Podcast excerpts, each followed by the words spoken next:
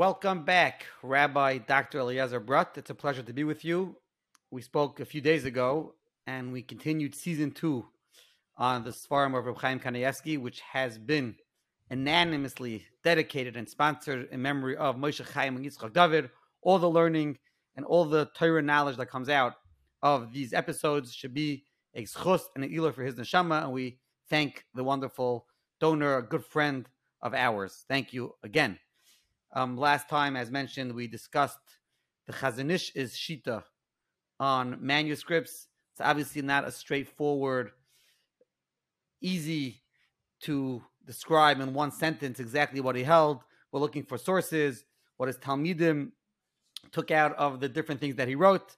And Baruch Hashem, we have Rabbi Dr. Eliezer who's done the research and is working on these two episodes to explain it in a wonderful, clear fashion to the audience. Last episode, we also had this new twist. Rabbi Dr. Eliezer Brodt turned around and pulled out a sefer from behind him. We keep on getting people asking, what are all those books behind him? And he pulled out a fascinating sefer from Ruvi Margolis, who's one of his heroes. So I'm not surprised that he had a sefer of his behind him, Koltoldos Adam. This time, if you stick around to the end of the episode, Rabbi Dr. Eliezer Brodt is going to quickly run through a brand new sefer that came out brand new from a previous Achron from previous generation. something new, interesting. So stay tuned for that. Without further ado, Rabbi, Doctor, how are you today? Baruch Hashem.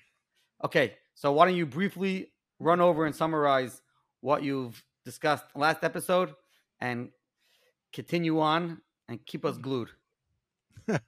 okay, so basically, what we what the way we summed it the way we began the last episode is that this we're calling it this two shitas. One is called the shita the Mishnah Berurah, which is that uses new discoveries of Rishonim, and then there's a shita what's known as the Chazon Ish shita not to use them. Okay, and what's significant for us is Reb Chaim Kanievsky. He appears from all his writings called the Mishnah Berurah. He embraces it. Arasaif, Midrashim, Ga'inim, Rishonim, and he even edits some of them from manuscript. So we're trying to understand what really is the Shita of the Chazon Ish. So first, we discussed last time the Shita of the Steipler, what appears to be, um, other Talmidim from the base measures of the Chazon Ish, and then we jumped into what the Chazon Ish holds. So we, we started to deal with, in general, a general question, a key question with the Chazon Ish, which is, when you use various writings of his, if it's from, let's say, Kavitz Igris or things that Talmidim say over, if there will sometimes be contradictions. So we gave that as the the introduction, and then we basically brought numerous examples to reach a, a conclusion, which is that there are definitely times that the Chazon Ish seems to be using new manuscripts, and he's aware of it. Um, um, for example, the one example that I used was in the pulmus of the Shiurim. So the Chazon Ish um, was brought to his attention a Chuvas and the Chazon Ish used it to, um, and he explains it for in the in the he and he used it. That was what was um, interesting for us. You say he, a, a, new manuscript of the Gainim was discovered in the 1800s, and he used it. Okay, so and we brought many, many examples. So the the conclusion that I said is that we find that sometimes he seems to be using ad halacha. Okay, so now the question is, but everyone says that he didn't hold the halacha. So is there a contradiction? What's going on?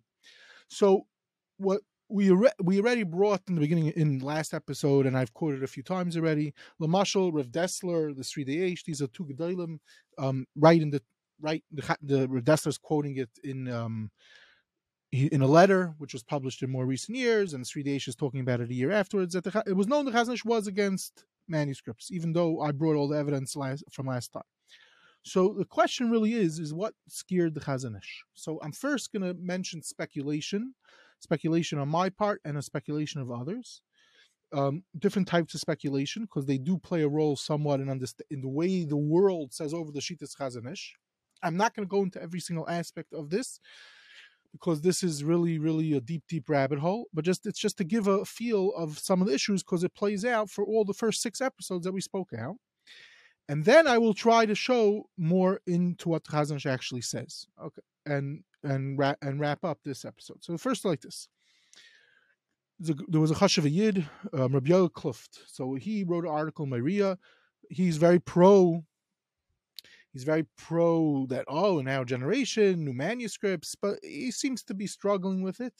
And he seems to throw out something which, if you have conversations with other people over the years, which I have had with many people, oh, the people that were working on it weren't such proper Yerushalayim, Maskilim a lot of times, and this is what got people nervous, including the Chazon Ish. This is a claim that's been made. You mentioned Abiel Kluft.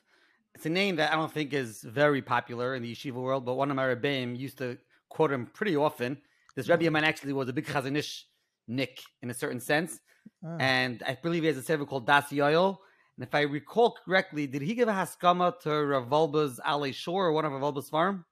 He they, they had a very close relationship. Rabbi Kluft was some type of Rebbe inspiration for Rav Wolbe, and um, they had a lot to do with each other. Um, yes, and he has that Sefer Das. It was, it was reprinted in, a few years back, but he seemed to have been a very interesting Yid. Also, Isaac and Kabbalah, I believe, uh, all around uh, Torah Jew, as they say. Um, so he, it seems from an article he published in Maria, I don't know how many, how often he used to publish in Maria, but I, um, this is an article that's quoted by others also, and it sounds like some type of claim like that. Now, and in discussing with other people, where people are just saying things, which the nature that's how we, the world works. We just say things that we hear, we pick up. We, but it will, I, a person that I would say that he really goes out of his way to write this up um, in a way is um, a, a, writer that I've mentioned a few times in the past. His name is Rabbi Shua Inbal. So in the Yeshurun, in volume 31, which came out about 10 years ago, so he has this massive 100, I think it's like 125 page piece where he's comparing the Mishnah Brura and the Chazon Ish, and he deals with all different issues. So obviously, one issue that comes up is going to be the issue the Mishnah Brura, which I set up the way the whole story goes. Mishnah Berurah does is pro Rishayim, Chazon Ish is not. So you could see from the whole um uh, 10 pages that he has over here that he himself is beyond struggling i i call even playing games he's not saying straight what's going on he's very well aware of a lot of um, source primary sources about it. I mean, say what the Chazon Ish says, but it, it's very hard. Even even as much as I spend time on it and spoken to other people about it, it's still very hard to get a, gra- a full grasp in this sugi what the Chazon Ish held. But he's trying to also project more, not only what he does say, into stuff that he doesn't say. So he says, Lamashal, who was people that was involved in the printing of the manuscripts, so he says like this: the Chazon Ish was was suspect for chuvas againim, publications from gainim. It seems that people touched them; they were tampered with. Um, of course, with the claim that the reason why they were fixing it was to be to fix the lashon, but he doesn't like. He he seems to say that it's not so true. And then he says, who are the people that were doing it? The chevers haskala kedugmas Mekitzei Nirdamim. And then they found different lines, and then they play around with that, and then we find strange things in different gainim. Now the problem was like this: even it, and then he has pages um, dealing with this nakuda. Now, even if there's some truth in some of the aspects that he says, but the Chazon Ish doesn't say this anywhere. The Chazon Ish actually, in all the writings and all the things that we have in the Chazon Ish, when he talks about it, he never once says clearly, "I don't like Gainic literature because Maskilim are involved with the discoveries and all the Cairo Geniza stuff and all these things. I don't like it. It gets me nervous. They're playing around with it. So the sort of even and especially in the case of this Rav Inbal, in these same pages, he brings down the quotes of the Chazon Ish. So what is it that really it, you it really requires um, one has to really figure out what it is that bothers the Chazon Ish. You can't and you can't say things I mean, if you had a conversation, let's say Chaim Kanievsky said this. Chaim Kanievsky says that he had a conversation with with with um, the Chazon Ish about it, okay. But here you have, and this I don't have to go any further. I mentioned this a few times. The Gaonic literature that was discovered, we have Reb Chaim own notes of a page of his library of his of a catalog of his library published, and it lists out a bunch of these guys and printed by these quote unquote maskilim by Chevras Mekitzei Nirdamim. Now, and he and not only that not only did he own them he uses them in the in the course of his writings. So it's sort of like it's very unfair to say such a thing. Now in previous episodes i said that to make there's too much projection on what people want the story to be that it was maskilim and Mekitzer Dam is this maskilish thing when the truth is it was not it was far from that. I mentioned already that there were plenty of big people that were involved with it, especially in the early years, especially some of the people that were Isaac Ga'inim for many years. So to just like start claiming things and putting things in the mouth of the Chazon Ish is very bothersome to let's say someone like me i want to know what the Chazon Ish held if you have a clear source beside it but if you're going to make up stories that we know it's much you have to be very careful and and when we're talking about adam gadol like the Chazon Ish um one of the Gedolei Adar in the past you have to be very careful what to say and don't put in now i'm not telling you that there's never a case and as i'm going to show in a moment that there are cases of problems that happened and people noticed it but so what like this. Let, let me just illustrate this. And, th- and and what's interesting is this: this is way before maskilim, and this has nothing to do with particular gainim. It turns out that if someone I I once um, earlier I mentioned such a thing called the. I spoke in one of the earlier episodes. I spoke briefly. I listed out for one minute. If someone wanted to go to this farm store in the 1800s and he wanted to buy Gaonic literature, what would he do? He would buy a few Svarim. So one sefer was called Shuvay Shel HaGaonim. You know how early it came out? It came out in 1575. But for eh, but as far as what I pointed out already then, there was nothing for hundreds of years of Gaonic literature besides this Shuva Sefer. Comes along Professor Simcha Emanuel. I've quoted him in the past, a Yid, a, a, a a, a Yeki Yid, who happens to be a professor in Hebrew University Talmud department, but a, a Yid, and he shows that there was intentional ziyufim of a bunch of chuvas was take, taken straight from Shulchan Aruch, which is which is funny because the Shulchan Aruch just came to existence at that time, and there's pages of chu, quote unquote chuvas hagainim that are um, from the Shulchan Aruch. But on the other hand, it's clear that this work really does have now they're able to show early gainic work. So here you have a work way before maskilim come on the scene, hundreds of years before anyone even knew what the word maskilim means. It seems this printer, which we don't know why he did such a thing. Maybe he wanted he he, he wanted to put out a fat safer. He only had X amount of material. So in 1575, he publishes real, authentic Gainim material, and then he publishes, puts into there in the name of Gainim pieces taken from the Shulchan Aruch, which is funny, strange. So now, because of that, someone's going to want to say, okay, so we should get nervous. Maybe that could happen with anything. You you you never know um, when such. If, yes, you have to check into it. You shouldn't just check out. Uh, uh, you shouldn't accept anything blindly. You should accept. You should check into it. You have to have proof that this is real. But okay, this is one such story. What do you mean he took it from the Shulchan Aruch? Shulchan Aruch had them had them.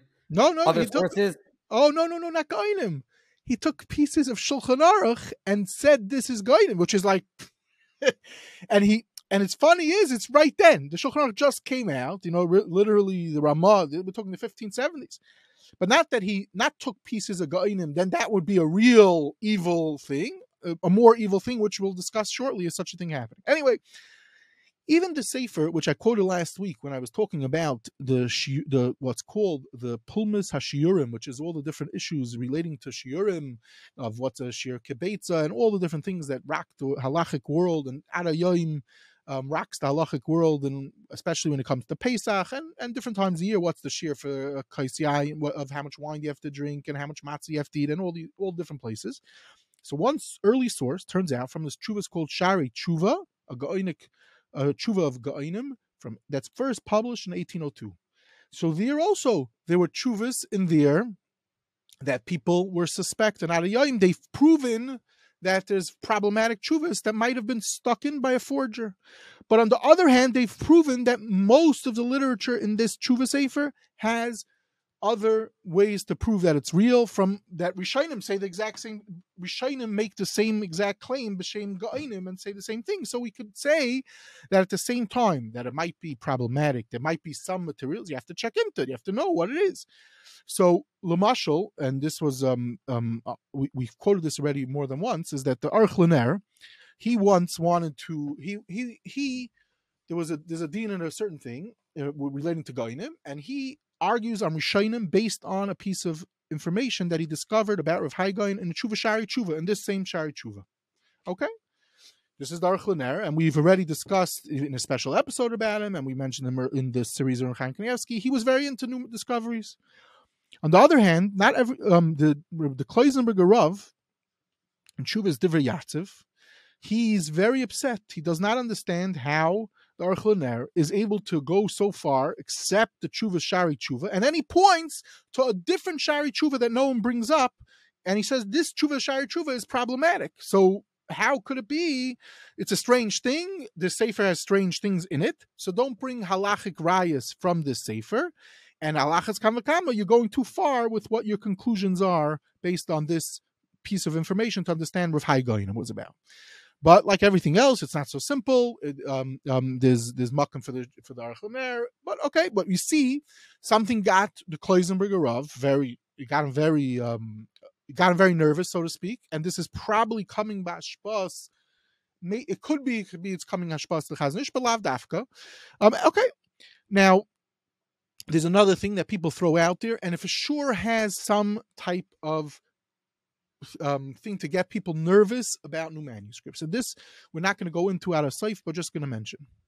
I just have to point out we, we have to step back and appreciate Rabbi Dr. Eliezer brought pulling from a Hasidic Rebbe's Tshuva Sefer to prove his point. But again, you know, I'm a, I've mentioned in the past, you know, I'm a Kloisenberger, whatever that means. He was my Sandik. And, uh, but everybody you could talk about for a second his Gainus. So it was, it's not like a classic, a little different than how you, uh, correct, relate. Correct. Right, correct. Is here we have a, a Rebbe. The, the significance over here is even though he's known as the Kloisenberger, he's eh, for a lot of people actually they call him the Kloisenberger Rav. You know why? I'm just throwing this out there right now because they want to emphasize his galus in learning and psak. He wrote a massive set of chuvas svarim and halacha, which is not as common by many rebbes to have such amount of literature in halach in halacha. So anyway, the point is that this is the Kloisenberger Rav um, um, was pointing out with Aruch L'Ner, and he there are other cases could be made within the Klezim Garav um, that he was nervous about certain types of things that that came to light. Now, but but there's another case that they like to throw out when you're having this conversation. Uh, it could be in a bull session that you'd be having in yeshiva or something about this topic where yeshiva bachram have the fond love to talk about Dvarim Shonim and Berum Shalayim without knowing anything. So this is another such example, which is the Besamim Rosh someone comes along and claims he discovered a tshuva safer from the rush and makes him a pecha. Problem is, there's certain kulas in there. And people start complaining, claiming it's, it's a forgery, it's not a forgery, good for the Jews, bad for the Jews. There's so much to talk about with the Sefer. But the point is, suggests Yaakov Spiegel that that started getting people sometimes nervous whenever they would see a, a new ma- let's say someone comes in eight this happens when was it the the pulmus about the safer starts right in the late 1790s so from then on people get nervous. New safer? Mm, i want you to prove it to me better that it's real safer. But the truth is that it, it's not so simple because the way i was able to show pretty clearly from the the um, for a few hundred years pretty much, yeah, they proved it. You, you, didn't come in and just say, okay, here's a ritva. You prove it. Lamashal, you open up a Mossad HaRav Kook edition, you'll see there's proofs, all different types of proofs. They'll bring achrayim, they'll bring all different things, but it's able to be proven, and then once it's proven, it's pretty much accepted. Okay, now another thing, and and this this is a more of a speculation, which also could be very well true. It's like this. Sometimes you make a major discovery. They, academics or Talmid Chachamim, taka a new sefer comes to light and then they go with it. They prove a bunch of things and they build up a lot of shtikach Torah. Then, but the problem is, even then, they didn't have all the evidence. Comes along 60, 70 years, and all of a sudden they find new evidence. And this changes the whole thing completely the opposite way it was thought. I'm just going to throw it out there again, just for a marmakum. It's known that in 921, 922, there was a huge controversy about the calendar, which led, to, which caused the whole machlokes between Jews of Palestine, Jews of Babylonian, about how to negate halacha when does Pesach and when do the other Yom Tovim fall out. There was big, big debates about it. Now, no one really knew that there was even such a pulmus. What happened is, starting in the 1860s, things of Gainim came out and they started chapping. There was a big deal, more and more and more until between from the years 1860 till 1915 a whole bunch of pieces of literature came out and they basically pieced together a whole story with Rav Saadia going being Isaac in it other Chashava people and and they created literally a whole story And then from then on, there wasn't so many major discoveries. A few years ago, someone went back to redo, relook at the evidence, and based on new materials that we have and new kalim and all different things, a fellow Sasha Stern in England, a from Yid, wrote a book called The Jewish Calendar Controversy, a fat, gigantic book where he basically went back to also again saw that whatever was assumed for the past hundred years was wrong. Why? Because they didn't have all the information. All of a sudden, once you have all the information, it changes. So it's very possible is, and you could see this type of nakuda, in the Chazon Ish, which is is requires Iyun out of safe. How will you go with it? Naniach, you found a, a piece of Arishan, and it's real. But who said that that's the end of the story? And once you're going to touch that, you're touching halacha lemaisa. Who said that that's where it ends? Maybe we're going to find another Rishon that's going to change it the other way. So you have to be very careful, even when you do find a piece of evidence. That, that's a suggestion, which we will show in the Chazon Ish that he how far he goes with this chashash. Okay. Anyway, bottom line is that I was I'm looking and looking and looking. I'm trying to understand: is there something that could have triggered the Chazon Ish to have gotten him very nervous about forgeries in his time? I mean, to say if I'm going to show you Mekitzin and Damim and I'm going to make up Tyrus and everything, they're good Jews, they're bad Jews. But what happened? Did something happen? Did an event of a big forgery happen in the time of the Chazon Ish that could have made it to get him very nervous about forgeries? So all of a sudden, uh, based on different things, I realize there's a sefer we know very well, the Chafetz Chaim or a sefer on Kodshim. The sefer on Kodshim is known as Likutei Halachos, where he made a Rif-like chibur on Kodshim. And in there, in Masechtas Bechayris, he has a piece, and he says the source is, he's talking about note, Masechtas Bechayris, is Yerushalmi on Masechtas Bechayris. Now, this is published when? In 1922. All of a sudden, a line that I didn't at first did not realize what I was saying, and then all of a sudden I chapped. Says the Chazon Ish in Bechayris, Ubesefer Lakuti Alachis hitik Yerushalmi. This and this. Aval kvar yatsa adavar ki anitbas b'sham Yerushalmi hu mizuyif. Now, the controversy of the Yerushalmi kodshim took place when started it's the, the whole discovery of the Yerushalmi Kodshim started taking place in 1905 and was going on look 1922 still the Mishnah Brura is using it in its chibur. Now already early on a little after 1905 they're starting to get suspicious and the newspapers and all the gedolim are tumbling about it and trust me Kodshim. The Chafetz Chaim knew what's going on also. At this time, the Chafetz Chaim still felt maybe it is. By the time this point, the Chazon Ish is saying, when I, I, don't know when the Chazon Ish wrote this piece in Bechayris, but he's saying, no, we're ready, it's assumed to be a Ziyuf. But what happened is, and if you read in, and you go into the Sugya of Yerushalmi Kodshim, this was a great forgery that rocked the halach, the rabbinic world at the time.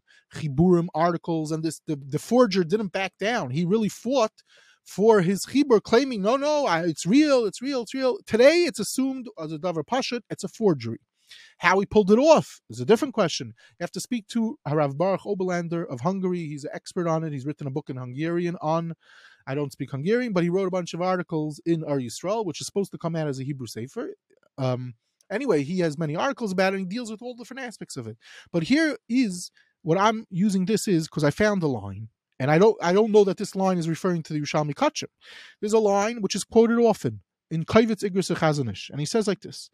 He remembers that there was a story of a person that he hid a ksav in the ground, and basically he was discovered that he was lying, but he wanted to show that it's real, so he Q dug it up. It was like a whole scan. It seems it was a whole scandal at the time. So when you read these types of things and you see, you know, the story of Yerushalmi Kodshim, and this is playing out when in the years the Chazon Ish is most active. He's a young, he's a young person in the city, in the area of Eastern Europe. This controversy was everything. Everyone was talking about it. You have to understand, for Yerushalmi Kodshim as a discovery, for a yid like the Chazon Ish, a yid like the Chafetz Chaim, these are this is the bread and butter for these people. So what because of the result of what happened, it's very possible this is what got the Chazon Ish so nervous. Because I asked the question. The question is that beforehand, for a few hundred years, no one's really getting nervous. Yes, there was a pomus I just mentioned called Besamim Rosh, which needs its own story to understand the whole story, but it didn't happen Yom and Velayla that there were um, um, cases that were so blatant of forgeries and then caused the whole tumult. Okay, but this is just a suggestion Bichlal to try to give us some understanding, possibly, into what got the Chazon Ish a little nervous. A totally unimportant question. Why would someone current day write any articles on Hungarian? Because he lives in Hungary. And because he lives in Hungary, that was the way he could get a doctorate in Hungarian university without even having to go to school. So it's convenient for him. But otherwise, you're 100% right. That's a great answer. So basically, saying he wrote as a doctorate, so that's why he wrote it Hungarian. Right, right. Correct.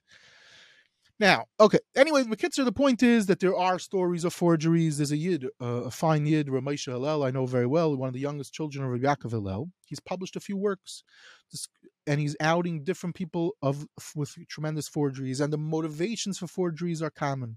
So when you hear these type of stories again today, we project this on the Chazon Ish. But at least the Yerushalmi Kodshim, I have a thing. It's though it's mamish his ears.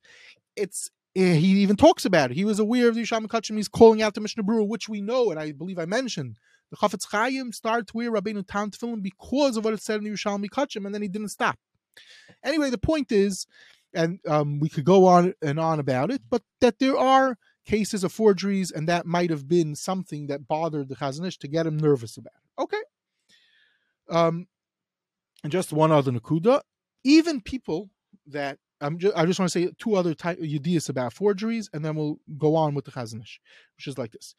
The the um, rib number one is I've quoted also that Deres was very pro the Yid Deres, one of as I one of my main main heroes, father-in-law of Rav Kook, who was very pro Rishainim and liked them in a in a maso matan that he had back and forth with the interesting Yid, to put it mildly, Yaakov Reifman when they're talking about Shuvas Againim, he says, not all call Shuvas Againim there are times that there's stuff where it's clear it was stuck in. There's, there's, there's some playing around in some of the various Chuvas of Gainim. Even though I quoted strong evidence that Aderes a lot of times liked it and used the new discoveries, including Gainim.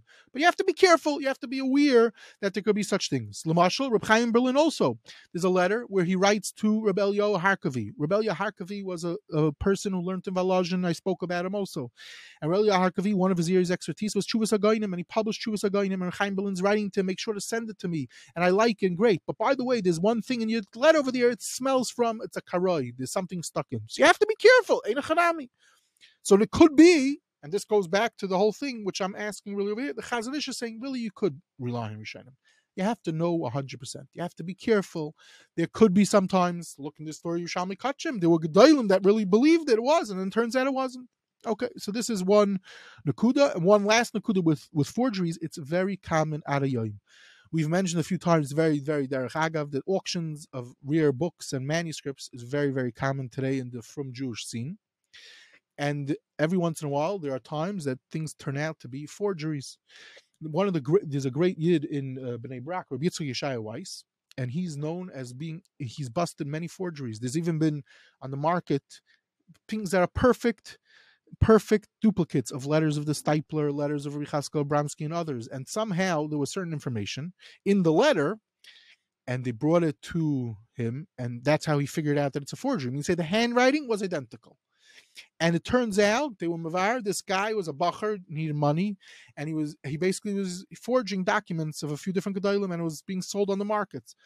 So there is this thing for money. People need money. There's sadly there's uh, Hilchas Gneva um, in Mishpat because it, do, it does happen even amongst us from Yidden. So, Kitzer, this is a chash, and maybe this also had to do with what the Chazon Ish held. But this is projection. I don't know. I don't have proof that Chazon Ish says such a is scared about that. But this is, as I said, he lived in a time when this actually happened. Interestingly enough, there's a pulmus about to say for Eshkol if it's a forgery or not. Definitely not as big as a controversy as the Yerushalmi Kodshim, and the Chazon Ish does use the forged Eshkol.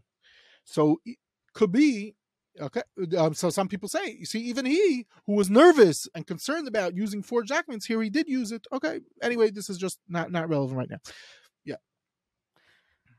Does some of this conversation you talk about, you know, being careful and being suspicious and things like that?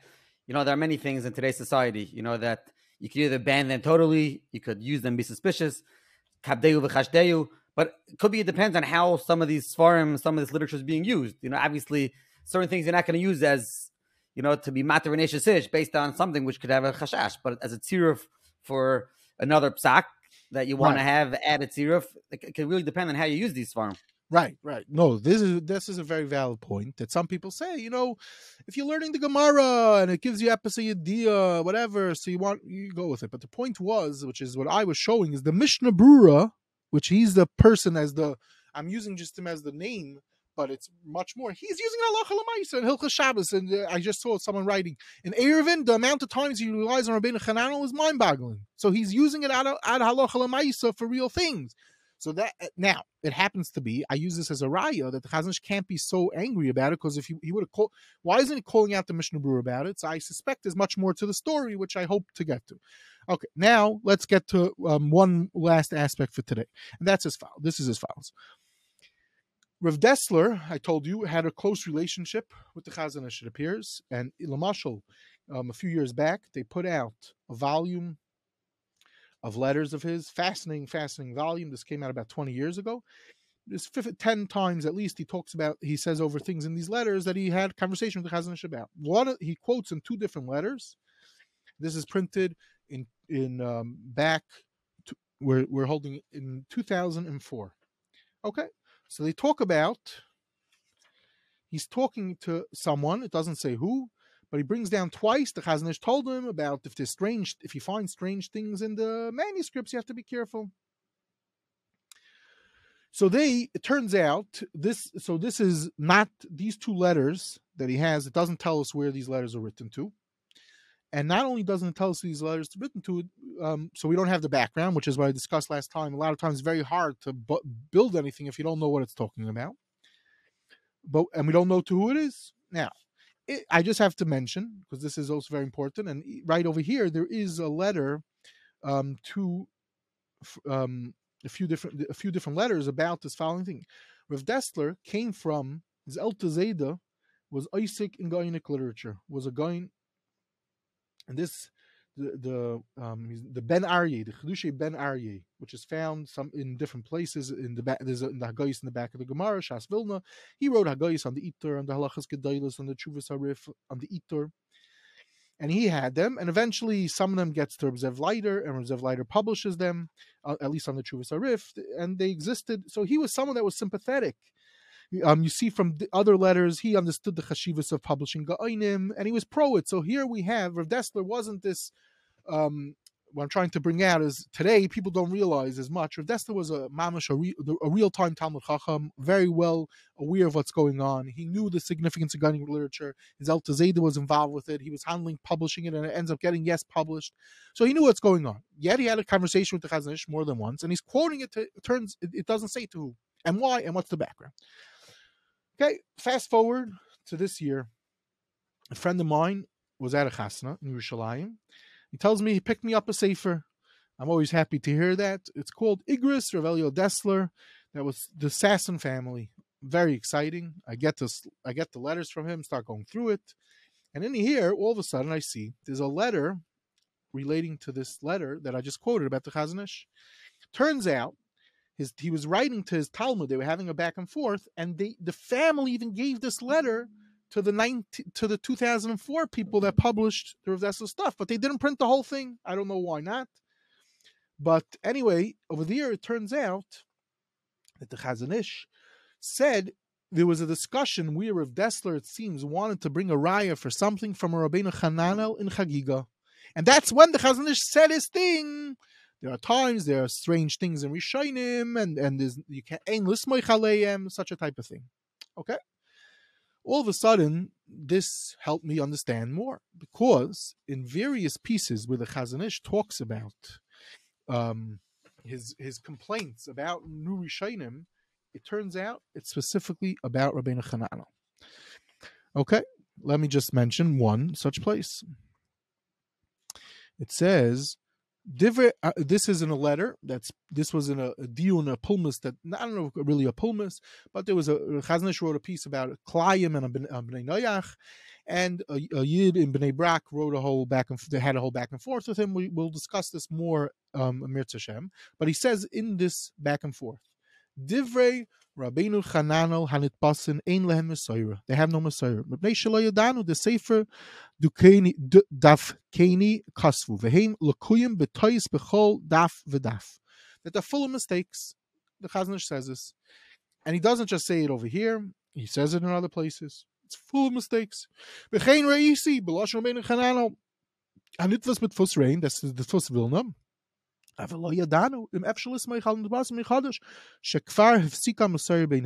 he goes on, and Einon Yoidim Yehema Matikim, Shemalachas Hataka Kvedim Oid, Af Al Yidei Zerizin, Umadaktikim Matzi Har, but even when people do it carefully, they could. Vim Yavar is a Zerifim Bediktik Advarim, Yochal Hadavar Lishtanis Legamri. So it could be very, very um, dangerous because it has to be, you have to make sure you're copying it very clear, carefully. Then there's a different Chazon Ish and another Chazon Ish, and he's and and what I'm seeing is all of a sudden there's something the Chazon Ish has with Rabbeinu Hananel. Okay. On the other hand, I must throw out there's a different piece of Chazon Ish where he's talking about something. if you should take some, something out, then he says, "But I saw in the Rabbeinu Hananel Rosh Hashanah," and he brings a raya from Rabbeinu Hananel Rosh Hashanah. So sometimes he does go with it. Anyway, so this obviously, and this is the this is the last nakuda that I'm going to mention for today before um, next time we'll finish up the sugya is as follows. We need to have an understanding of the discovery of Rabbeinu Hananel. So very briefly, is as follows. In the if you open up a Shas Vilna, an original Shas Vilna, in the back, they wrote up a whole thing about what are they bringing new to the table, so to speak. It's a few pages long, and fascinating, fascinating information if one wants to understand the development, the history, of the Shas Vilna, what they did when they came out. We take for granted everything that we have, but literally everything that they did, they spent a lot of time, money. It was a huge investment of money because it, it could have backfired and then they would have lost a lot of money. They were under a race of time. They needed to put, they wanted to put out the Shas, and it wasn't simple, wasn't a simple matter. But they also wanted to put out as many good new things that are out there. So they sort out all different types of materials and they list it out. So at the end, they explain very clearly what it is that they have. Lamashal, when they talk about Rabbeinu Chananel, they say Masechta Shabbos, various Masechtas Katan they got from a manuscript in the Vatican in Rome. Okay, so here you have it people always love to say over if the Vatican has Jewish manuscripts and there's hidden manuscripts and people have stories upon stories based on it. But yes, the Vatican has manuscripts and we somehow got access. I'm about to say how we got access in a moment. And they published materials in the Shas Vilna that everyone has in their house from the Vatican Library. Okay, this is relating to Rabbeinu Hananel on certain Masechtas and Um, the British Museum was how they got on Baba Kama and Baba Metzia they printed on other Masechtas. Okay, this is they write this out, listing amongst the many other different amazing things, helping a person decide. You want to buy a Shas Vilna, you should buy it because it has all these different things. Okay, in the beginning of the volume, they tar- start talking about who worked for them, who. And, and they describe more at length who was involved with their publications. So they list out, and this person, this is a very significant piece of information. One of the Gedolim, one of the Rabbanim of Vilna at the time was a Yid Reb Shlomo Kain. Shlomo Kayin, Nida Parnasa, he worked for them. And he was a Magia for them in all different things. He also is a Magia working on writing Ha'aris on Rabbeinu Hananel. So they describe the story that basically they're running against the clock. They find out that there's manuscripts. It's not like today. If someone finds out there's a manuscript today, by tomorrow he could have a, a scan of it in his computer, and within two days he could have it typed up. Those days you had to get. We're talking about Lita, getting someone in Rome, in the Vatican, other places to get it, and it's hard to read, to get it typed up. There's no such thing typing it up. You write it, you copy it by hand. You have to read it. You have to find someone who could read it. You know, obviously, so, to send someone down, a special person that's an expert in reading, costs a lot of money. So, Bekitzer, there was a Yid, which we quoted in episode number six, the Dikdukei Sofrim. He had great connections with the Vatican. So much so that because of his work, he was allowed to take out books and all different things. He did. He used his pull with the Vatican, and he was able to get for the Shas Vilna materials of Rabbeinu Hananel. Not only that, he got them. This they write this all out in Achrostaver. He got them a person, an old man, who was like seventy years old, who was a professional transcriber of manuscripts. This was a job in those days. And even though Shlomo Buber, who we also spoke about, and other people, and oh, the Dikdukei Sofrim needed him for his work, he was mevater for Shas Tfus Vilna to be able to get the manuscripts of Rabbeinu Hananel because the clock was ticking. What does it mean the clock is ticking? If they don't have it, the investors, the whole thing, the whole big massive project crashes. They have to have it out by a certain point of time. They can't say, okay, we need another three years to do research. They got money from people up front. People want there to see the work already. The clock, okay.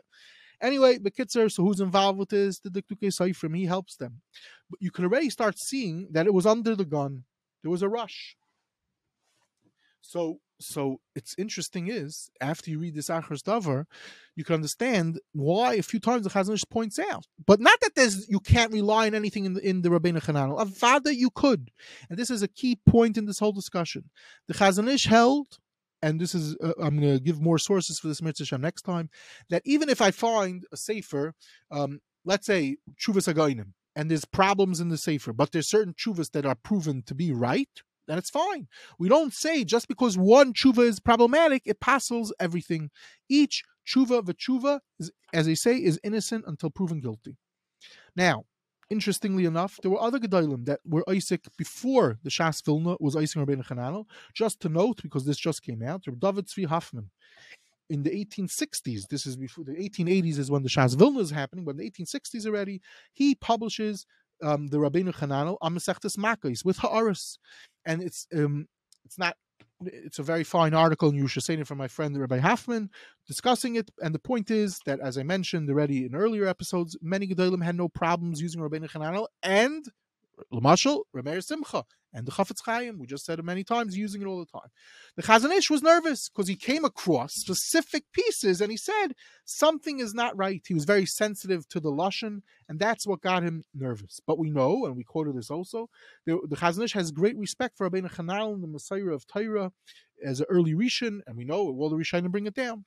So anyway, um, just to conclude, to wrap this up right now, um, next time, is that the, that it's that that what, what I'm showing is that the, a lot of times the Chashash was specifically on Rabbeinu Hananel, which was a new discovery, which was Taka published under the gun, as they say, and it didn't have the same. Let's say when certain Rishonim come out today, sometimes these works they spend years working on them. Ha'aris are full of eon, every single thing. The comparative, they, they, they it's there's machons that are sponsoring it here. When the Shas Vilna was putting it on the side, ta- so yes, they did have Magiyim, Reb Shlomo Kayin. Certain Masechtas they used Reb David Tzvi without mentioning it, and other people helped them, but it was a rush. So there, and and it's true there are pieces that sometimes it's missing in the Hataka, and today actually, based on new discoveries, they found much more material of Rabbeinu Chananel that they didn't have for the Shas Vilna. And this is Lamashal, if you buy a Shas Vakshal, they've been putting in new pieces of Rabbeinu Chananel that the Shas Vilna doesn't have. This is an advertisement for them, but they're not paying for it. And they have put out a critical edition of Rabbeinu Chananel based on new manuscripts that they've discovered. Tons of new pieces. Masechtas Baba Kama has many, many new pieces of Rabbeinu Chananel based on the new discoveries. But these works are done much slower, much more careful. So not that there's a taina on the Shas Vilna that they did it. They were they, they did what they did, and people used it, and I listed out Gedolim that used it even with all the mistakes. Even the but I said is even the Chazon Ish used it. That's the chiddush. So you have to use every piece the gufa shalinin. You can't make a klal for that.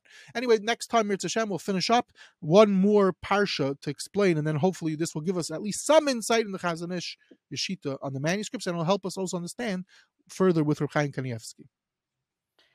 Thank you very, very much. Fascinating. That whole Rabbeinu Chananel piece is a, a real parsha. Um, so before we close out, Rabbi Brodt, do you want to surprise us with a sefer? Give us a couple minutes on something going on in your library.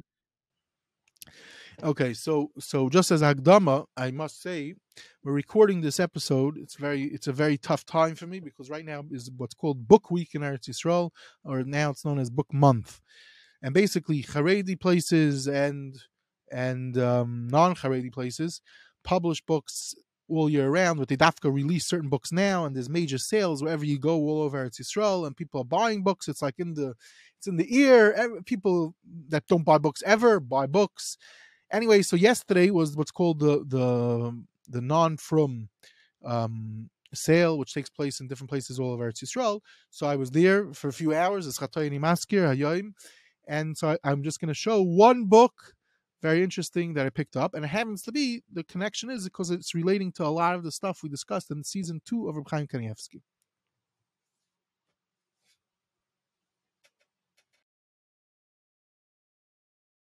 Okay, so it's called Aidid Kain is the author. I know him from Yid, Mizrahi. Soivev Heilig Haruach, Marchavivim Tarbutim Ba'ilamoy Shalachida. Okay, this book is published by Magnes Press. That's the Hebrew University Press. It's 438 pages. Chaval, it's in paperback. I don't know why they were cheap and they didn't make it in, in um, hardcover. It's very hard for me to read it in paperback. But anyway, fascinating work based on his doctorate on the Chida. Now, the Chida, there's endless material about the Chida. I've mentioned a few times, even in, in, these episodes. There's the Travels of the Chida, which in the past year, three different editions came out about them, and other manuscripts with that are relating just to the Chida's travels. The, the Chida wrote, uh, I don't know, something over. They list out, I think, somewhere, somewhere like I see one place the list gives 126 chiburim. The chiddush of that is he was traveling a lot of his life. Okay, anyway, this book, what's the chashivas of this book? There's a lot of literature about the Chida already, especially Lamashal, Mossad HaRav Kook has a book from Meir Benayahu. This book focuses on three main things. One is the Ma'agal Tov, which I've quoted a bunch of times in the past, which is his travels, where he documents things that, amongst other things that he documents, he documents the Svarim he saw, which I used him for in these episodes for the manuscripts that he saw. He was the person I said, one of the main people that I think made it known that there are manuscripts in all different libraries. He wrote a book, which I quote all the time in these shirim, the Shem HaGedolim, which is his in-depth work, which is a classic Adayoim, where he lists out about the Gedailim and he lists out about the Svarim again, manuscripts he saw, people he met, all different types of things. And another work, which we also spoke a little bit about, that the Birkei Yosef, which is his classic work on Aruch and Shulchan, other areas of Shulchan Aruch, where he uses the vast materials that he found in his travels. So all this is discussed at great length in this fascinating book. I it came out yesterday. How do I know? I've read some articles of this. I've heard him speak about certain things in this topic. I've read certain parts in his doctorate. It's excellent work. Again, there seems to be a very um, in, great interest, not only by Svardim, are very proud of the Chida, but even Ashkenazim and Hasidic Yidden all love the Chida. So, yet another book came out on the Chida yesterday. That's what I'm mentioning. Thank you very much. And now's a great opportunity, you know, to ask our audience if they want to sponsor episodes, because this money goes directly to support Rabbi Brodt's work. Some of his work includes buying Svarim for the work to be enhanced. So you can reach out to myself, Shwade M at OU.org, or to Rabbi Dr. Eliezer Brodt at Gmail. We can discuss episodes, discuss dedications, discuss your critiques, discuss your compliments. We're open, open, open to all. So thank you again.